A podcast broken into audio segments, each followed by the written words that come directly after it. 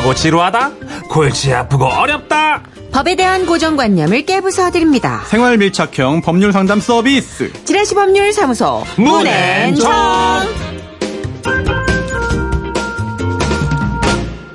그렇습니다. 지라시 법률 사무소죠. 정앤문. 여러분의 고민을 어루만져 주실 변호사 소개합니다. 법조계의 수호천사. 고민 상담에 친절하게 응해주시고 삼삼한 미소까지 덤으로 얹어주는 변호사. 응삼이 아이, 너무했네. 손수호 변호사 네. 모셨습니다. 네, 안녕하세요. 일단 좀 뭐 소 울음 소리부터 좀 깔아주셔야 되는 거 아닙니까? 네. 저는 얘기. 네네. 근데 응삼이라고 하기에는 우리 손소비라 쌤 너무 잘생겼잖아요. 아, 제가 고등학교 때 친한 친구 중에 한 명이 별명이 응삼이에요. 아, 비슷해요? 혹시 1대9, 9대1 가르마 아니었어요? 과름마까지는 없었는데 그냥 딱 보면 응삼입니다. 아. 근데 지금도 어, 이렇게 실제 이름이 가물가물한데 성준이 이성준, 이성준인데 아, 예, 예. 다 응삼이로 기억하고 있고 그래요? 심지어 본인도 이메일 주소도 응삼이를 쓰고 있어요. 아, 그래서 본인도 지금도 오랜만에 이제 연락이 왔는데 어 나 응삼이야 이렇게 얘기를 하니까 그때 기억이 나더라고요. 본인도. 어, 네네. 어, 실합니다. 지금 손수 네. 변호사님의 절친 응삼이. 이성준 씨는 네. 의문의 1패를 당하셨어요. 안부 전화 좀 받으시겠는데요, 오늘? 아, 네. 응삼아! 연락 오면 좋죠. 네, 오랜만에. 예, 응삼 손수 변호사님. 실제로는 꽃미남 입니다. 그렇습니다. 아, 이 시간은요, 또 우리가 일상에서 흔히 겪을 수 있는 생활 속 문제들을 다뤄보는 시간이죠. 답답한 고민거리들, 법적으로 좀 어떻게 되나 알고 싶은 그런 이야기들 소개해드리고, 손수 변호사와 상담까지 가능합니다. 그렇습니다. 아, 청취자 여러분들의 솔로몬급 판결도 받겠습니다. 사연 들어보시고 나는 이렇게 생각한다 하시면 문자 주십시오. 샵 8001번, 짧은 글 50원, 긴 글 100원 추가되고요. 미니는 무료입니다. 본격 상담으로 들어가 보겠습니다. 상추 깻잎이 아빠님이 보내주신 사연이에요.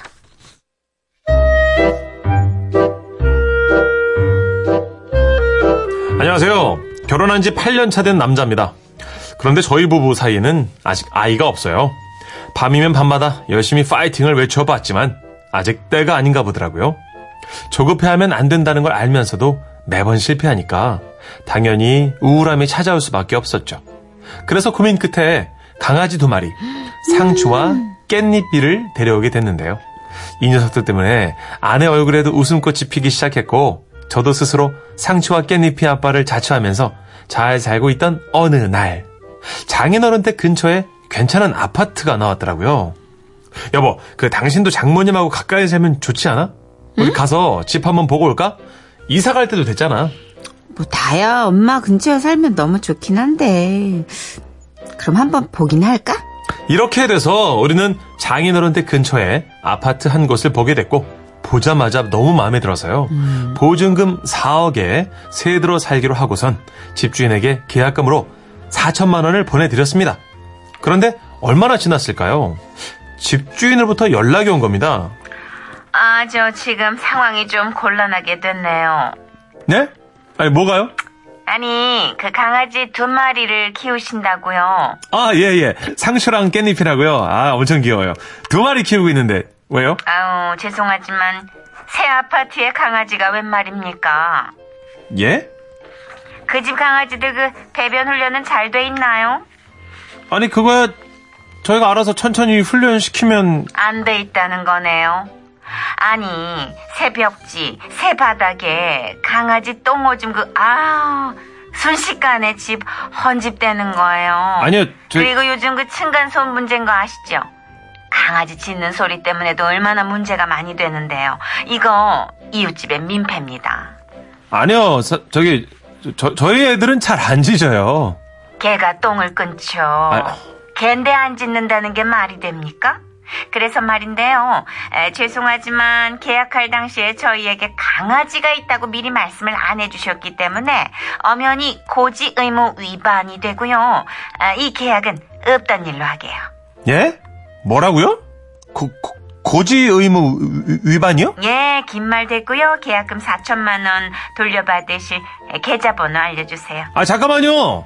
4천만 원이라뇨. 지금 그쪽에서 일방적으로 계약을 깨셨는데 4천만 원만 돌려주신다뇨.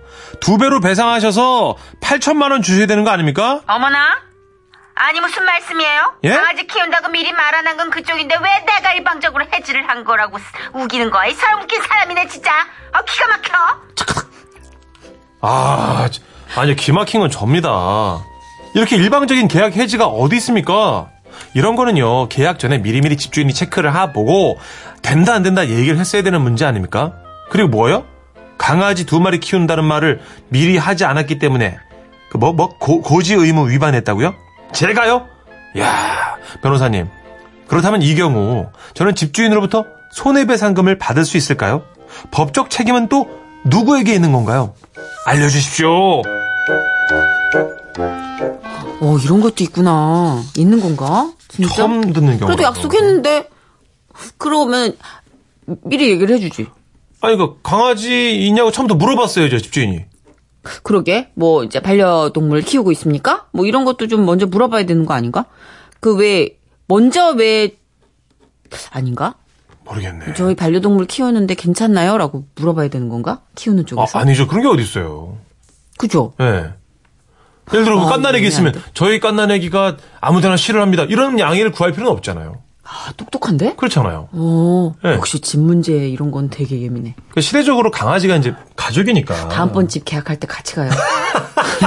계약만 해줘요, 진짜. 그래 알았어요. 난 너무 이런 밥은 사세요. 예. 예, 그럴게요. 자, 예, 우리끼리 얘기하지 말고 네. 우리 솔로몬들의 고견을 들어보죠.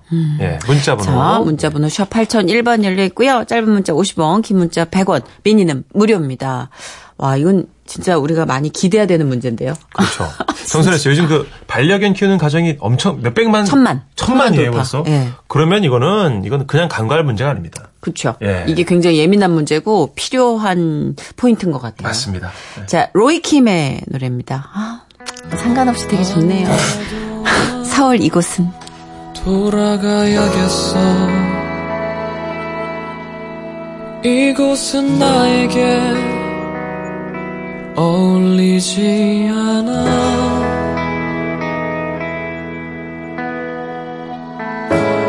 화려한 유혹 속에서 웃고 있지만 모든 것이 낯설기만 해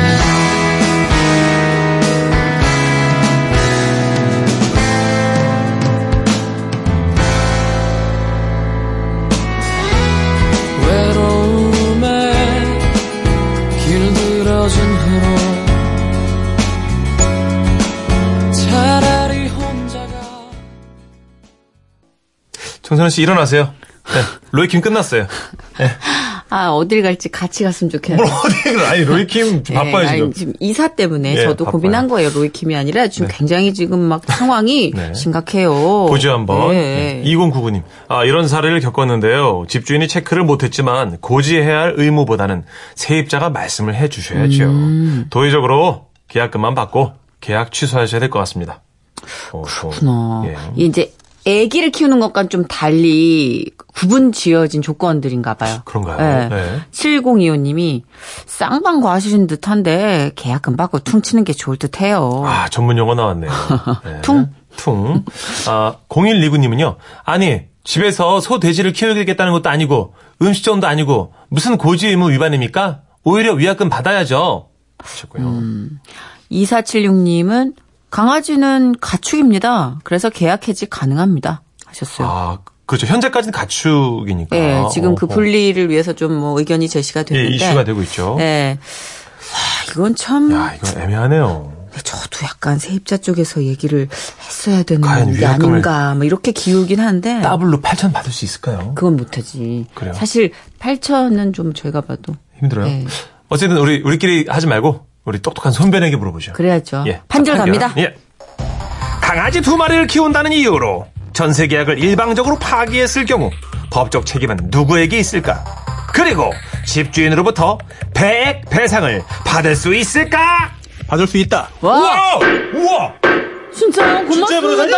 지금 계약금 4천만 원 지급했고요. 네. 그 4천만 원만 지금 받은 거잖아요. 네. 그렇죠. 그럼 추가로 4천만 원 더 받을 수 있습니다. 진짜요? 네.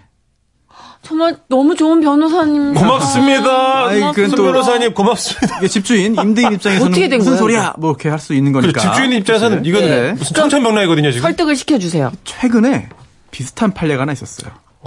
네.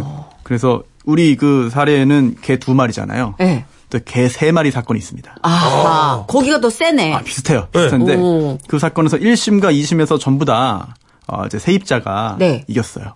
그래요. 네, 그래서 4천만 원 전액은 아니지만 그래서 상당 부분을 돌려 더 받을 수 있게 아하, 두 됐는데, 배는 아니지만, 네네. 네. 그런데 이그그 그 판례에서 두 배 인정이 다 안 된 이유들을 보면은요. 네.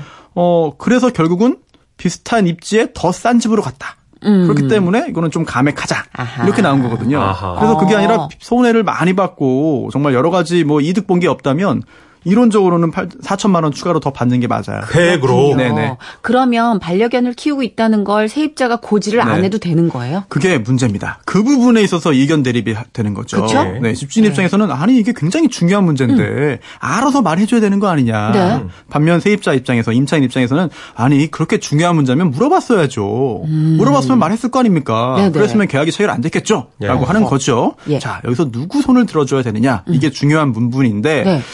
임대차 계약이 뭔지부터 봐야 돼요. 임대차 계약은 예. 그 대가를 지급을 하고 어떤 그 물건 등을 부동산도 물건이니까 네. 물건을 빌려 쓰는 겁니다. 아, 빌려. 예. 이것도 이제 전세 계약이라고 했지만 엄격히 말하면 전세 계약은 아니고요. 네. 어 이제 전세 보증금이 지급되는 임대차 계약이죠. 임대차. 계약. 네, 임대차 네. 계약인데 예. 어 그러면 이거는 계약이에요.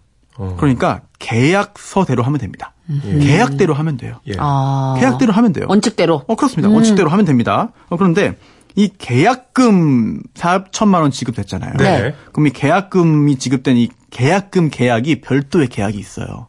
어? 별도의 계약이에요. 어. 그래요? 네네. 그래서 어, 이 배액 그러니까 4천만 원을 받은 집주인이 8천만 원을 돌려주면 네. 이유 불문하고 계약을 이제 없던 걸로 할 수 있습니다. 아, 그래요. 돌려주면. 네. 그리고 어. 또 어, 4천만 원을 지급한 그 예비 임차인 세입자도 4천만 원 포기하면 뭐 이유 불문하고 거기서 계약을 끝낼 수 있습니다. 음. 이게 원칙이에요. 그렇군요. 원칙인데 어 그게 아니고 이 집주인 입장에서 그거 외에 아이고 내가 받은 것만 돌려줄 테니까 없던 걸로 합시다라고 하려면 특별히 계약 에 그러한 내용이 들어가 있어야 돼요. 아. 근데 들어가 있지 않아요. 어. 따라서 어, 계약을 체결하기 전에 미리 물어봤어야 돼요. 아. 혹시 뭐 개 키우나요? 음. 개몇 마리예요? 뭐 크기는 어느 정도예요? 어. 이렇게 물어봐야 되는 것이고요. 그게. 원칙이에요. 근데 네. 물어보지 않았잖아요. 네네. 그렇다면 그 부분은 개를 키우는지 여부는 집주인 입장에서 볼때 음. 그렇게 중요한 문제가 아니었다. 아하. 핵심적인 부분이 아니었다. 네. 라고 판단할 수밖에 없는 것이고요. 예. 그리고 음. 그분 아차 깜빡해서 그걸 제가 빼, 빠뜨렸습니다. 어떡하죠? 라고 하면 그렇게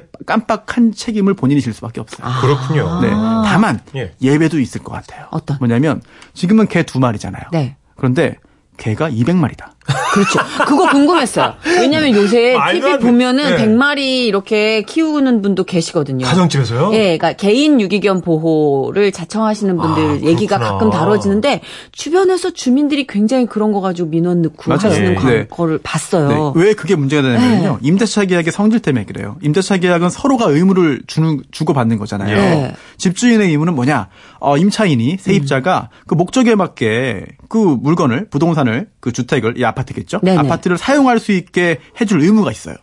반면 임차인 세입자는 음. 네. 임대료 차임을 지급할 의무가 있고 근데 이건 전세니까 보증금만 납부하면 되는 거죠. 네. 그렇게 하고 애초에 목적에 맞게 물건 부동산을 잘 이용할 의무가 있어요. 음. 그런데 어. 뭐개 200마리, 300마리 이거는 애초에 그 주택 임대차의 목적에 반하는 거거든요. 아. 그렇다면 먼저 말을 했어야 되고 네. 그리고 먼, 그 말을 했으면 계약을 체결하지 않았을 만한 거면은 이거는 해지 사유가 될 수 있어요. 아, 상식선에서 너무 심하다 싶으면 미리 말을 네. 해야 되는군요. 또는 개가 아니더라도 뭐 한 마리라 하더라도 뭐 악어, 호랑이 실제로 있어요. 예? 애완용 악어가 있어요. 그래요? 네, 그래서 아, 그 얘기는 들었는데 네네. 좀 작아도. 어 뭐 크더라도 크면은 욕조 하나를 다 찾아보는 네. 애완용 악- 악어 얘기 되게 유명했잖아요. 그렇죠. 그리고 집안에서 박쥐를 키우는 경우도 있었고. 그렇군요. 네, 이런 경우는 사실 그 주택 임대차의 그 본질에 반하는 거거든요. 아하. 그렇다면은 어 먼저 물어보지 않았어도 네. 그런 거는 사실 계약을 이제 그 해지할 수 있다. 아. 이렇게 이해가 되는데 이 사안에서는 개 두 마리잖아요. 그렇죠. 그리고 뭐 크기 뭐 견종이나 뭐 크기나 이런 게 나오진 않습니다만 음. 뭐 일반적인 그런 그 범주 내에 있는 걸로 지금 짐작 가능하잖아요. 네. 네, 그렇다면 이 부분에 있어서는 설령 그걸 먼저 말하지 않았다 하더라도 음. 이게 그냥 뭐 어 그냥 계약을 그냥 계약금만 돌려받고 끝낼 수 있는 그런 사정은 아닐 걸로 보여요. 아하, 네. 배액 배상 가능하고. 그럼 변호사님, 판, 그러니까 진짜 법적으로 가면요. 네. 약간 감액될 수도 있겠네요. 그죠? 어, 지금 굉장히 중요한 부분 지적하셨는데요. 어. 실제 어, 똑똑해, 요새. 요새 요새 완전 갑자기 난리 그래? 났어. 서답게 3년. 어. 갑자기, 예, 네. 갑자기. 학원 다니나? 어, 학원 다닐 수도 있어요. 그죠? 예, 다니는 것 같아요. 왜 지적인 예. 호기심이 아, 왕성해서. 궁금해서. 예. 그렇죠. 실제로 감액을 할 수 있는 규정이 있어요. 어. 그래서 이게 계약금을 주고받은 거는 이제 위약 계약금을 위약금으로 정하면 좀 복잡하지만 네. 계약금을 위약 금으로 정한다는 약정이 계약서 안에 들어 있어요. 대부분의 경우.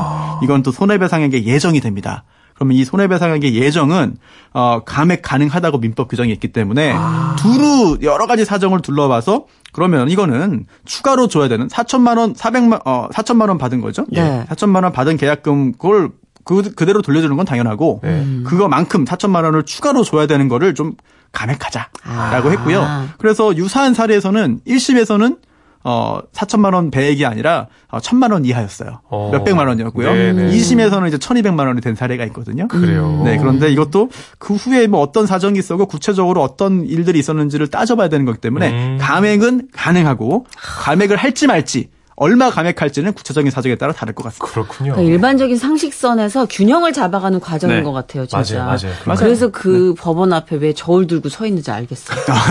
눈 가리고. 진짜, 네. 예, 그 균형이 되게 중요한 것 같아요. 그거군요. 네. 음. 알겠습니다. 오늘 아주 명쾌한 변론 너무 감사드리고요. 다음 주에 아, 변론이 아니라 판결이군요. 예. 네. 다음 주에 뵙도록 하겠습니다. 안녕히 가세요. 네, 감사합니다. 고맙습니다.